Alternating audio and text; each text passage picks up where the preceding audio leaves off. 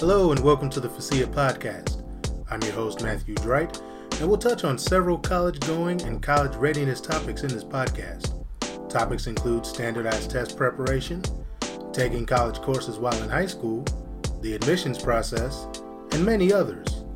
We'll have conversations with industry experts pertaining to each topic, as well as those who are experiencing the processes of these topics firsthand. If you have any questions pertaining to any of our upcoming topics, or if you have a topic that you would like discussed, then please email me at mdright, that's M-D-R-I-G-H-T, at familycentered.org. Today I spoke with Professor Mary Beth Bino. Professor Bino is the department chairperson for the mathematics department at South Suburban College. She's also the chairperson of placement and assessment at the Illinois Math Association of Community Colleges. I spoke with Professor Bino concerning the ALEKS exam and some of the issues many students seem to have with the exam. Ladies and gentlemen, please welcome Professor Mary Beth Bino. Professor Bino, how are you doing today? Just great. Thank you so much. All right, all right. Uh, let's get right into the interview concerning the ALEKS test. Mm-hmm. What is the ALEKS test? Well, the ALEKS test is actually called ALEKS PPL. It's a placement for students into their first year of math when they come to college. Okay. It's a test that's used not only here, but at many community colleges in the state of Illinois and nationally. And it's also used at a lot of universities. Okay. All right. All right. So, what areas of math are covered on the ALEKS PPL? Um, the ALEKS test covers from basic arithmetic Mhm. through pre-calculus. Okay. So it will place students from like a sixth grade level um, Mhm. math ability all the way through freshman level in college. Okay. So, during the preparation process, how long do students normally get to prepare for the ALEKS exam? Well, this is the nice thing about the ALEKS test is no preparation is really needed Mhm. because in the ALEKS PPL package is a possibility for them to test five different times. And in between the tests, Mhm. the computer software remediates them through arithmetic and algebraic modules through their weaknesses. Okay. So what happens is they register for the test, they sign on, log in, and they take it the first time to establish a baseline. right. Now, if they're coming right out of high school, they should not need to do much reviewing. If it's a returning adult that's been away from math for a long time, we do suggest they review their arithmetic skills and their algebra skills a little bit. Okay. However, high school recent high school graduates should not have to review at all. They're going to come in and take the test. When they get their report following the test, it's going to not only tell them their score and where they would have placed, but it tells them what their strengths and weaknesses are Mhm. mathematically. So then it asks them if they would like to do some review and remediation. Of course, they should always say yes. okay. And then, provided they do a minimum of three hours of work on the computer on their weaknesses, Mhm. then they're allowed to take the test a second time. Okay. All right. all They right. repeat this process, they can take it up to five times. So it's a built in review, remediation, and testing. So no preparation is really needed.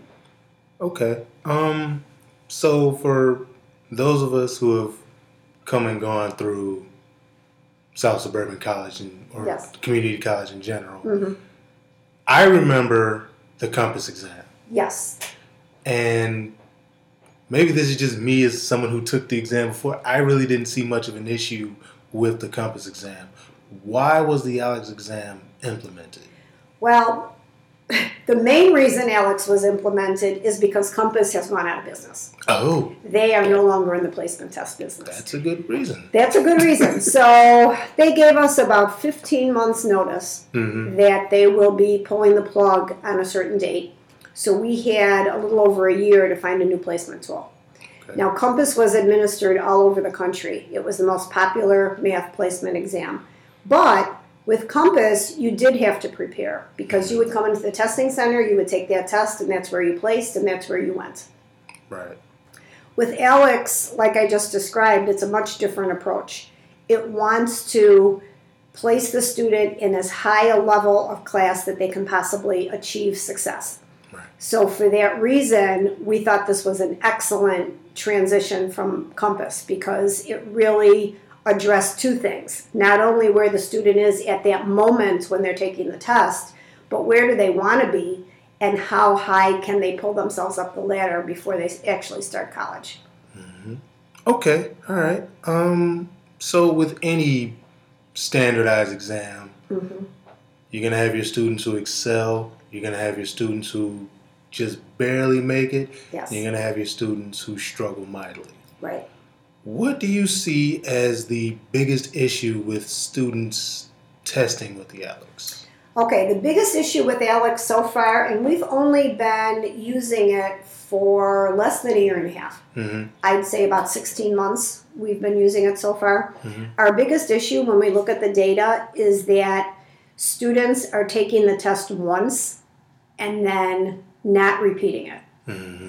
That's not the way the test is designed. The test is designed to take it at least twice, Right. hopefully multiple times, so you can place yourself as high as possible. A lot of students, by the time they get out of high school, are just sick and tired of taking standardized tests, to be honest with you. Yes. And they're like, oh, another standardized test. I'm just going to take it, get it over with, and I'll go wherever they place me. Well, that's really silly because we have five different developmental courses Mhm. that they can possibly place into before they get to take their college level math. They don't want to start at the bottom I oh no. because every course costs them time and money absolutely. and it's getting more and more expensive. They don't want to be in school for two years before they take a college level class. Right, right. Okay, so for those students who do struggle Mhm. with the ALEKS exam, what resources are available to those students to help them improve their math skills? If they're struggling with the exam, Mm-hmm. well, we have um, two things in place. We have uh, tutoring available in our Academic Assistance Center. Right. They will help them with test preparation if needed, in Mhm. addition to homework. We also have something called the Math 140 Club, which goes on right here up in the fourth floor in the Great Hall of Study.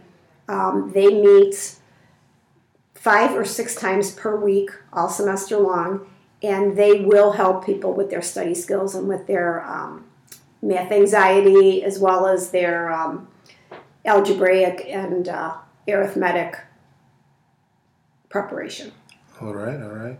Are there any online uh, resources that you may know of in case someone is not able to? Well, you know, there's always Khan Academy, um, Yes. which a lot of students use, but the ALEKS program has the online material built right into it. They Oh. take they take their um, their material from a lot of different sources, Mm-hmm. and it's not just that they're throwing problems out to them; they're actually helping them through, and they're backing up to give them the prerequisite skills they know they need for that particular issue. Okay. So, for example, I'll just give you a quick example. Mhm. If um, people are struggling with percents, Yes. so they don't know how to take percentages or do percent problems, ALEKS will take them back one step to make sure they can handle decimals, make sure they know decimal notation. If Mm-hmm. you don't know anything about decimals, you're not going to be able to solve percents. Exactly. So it is really good on backing the student up as much as they need to Mhm. to get those prerequisite skills so that not only do they get the right answer, they know why and how they got the right answer. That's Right. extremely important for college level math. Mm-hmm. Okay. You know, my students will always say, But I got the right answer. But you didn't convince me that you know the technique of getting the right answer. You may have put it into uh, your calculator, you may have asked somebody online for help, but Mhm. the answer isn't the important thing. So ALEKS does a great job with that. Okay, so I'm gonna wrap this up with this last question. Uh, knowing about the preparation and the test itself, when would you say is the best time for a student to begin practicing for the ALEKS exam? Well, when you if you mean practicing by taking their first test, Mm-hmm. um, I would say right after they get out of high school. Okay. So, right after they take their last math class, You know, math is something that if you don't practice it, you lose it. And so, right after they graduate from high school, they have that basic algebra still fresh in their mind. They should come in, cost $25. We do have a testing fee. Mm-hmm. Cost $25. They get their access code and they can practice all summer and not take that last test that really counts until July or August. Okay. So the access code is good for six months. And yeah, as soon as possible after they graduate high school. Well, all right. Well, well, thank you again, Professor Bino, for sharing your time with me and just sharing about the ALEKS exam with those who are going to be listening to this interview. You're very welcome. We welcome all the students at South Suburban College. All right. Well, again, my name is Matthew Dright. This is the Facia podcast, and I will catch you all next time. You can find us on the web at www.familycentered.org.